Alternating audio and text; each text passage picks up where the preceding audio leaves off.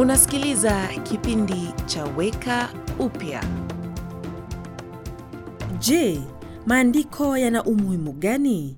Mchungaji Rich Villodas husema ya kwamba wakati Yesu alijaribiwa, maandiko yalidondoka kutoka kinywani mwake.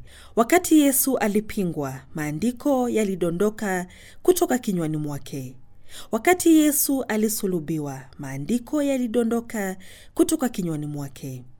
Moja ya njia za kuishi kama Yesu, alimalizia mchungaji huyu, ni kuweka ndani maandiko, ndiposa wakati tunakatakatwa yanatiririka nje.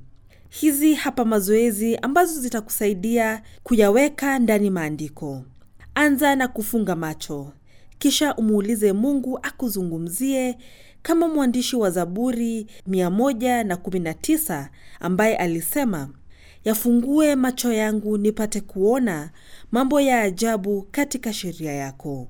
Mara 105 katika Zaburi hiyo Mungu anaulizwa na mwandishi kufunza au kupeana ufahamu.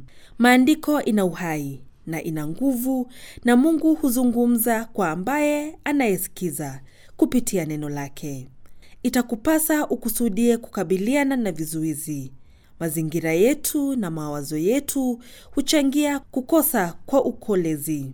Labda badala ya kusoma kutoka kwa simu yako unahitaji kurejea kusoma Bibilia yako ya mkono. Kusoma kunakoleta ufahamu bora zaidi kuliko urefu wa maandiko ulioisoma. Je, maandiko yana umuhimu gani? Maisha ya Yesu yanajibu swali hilo.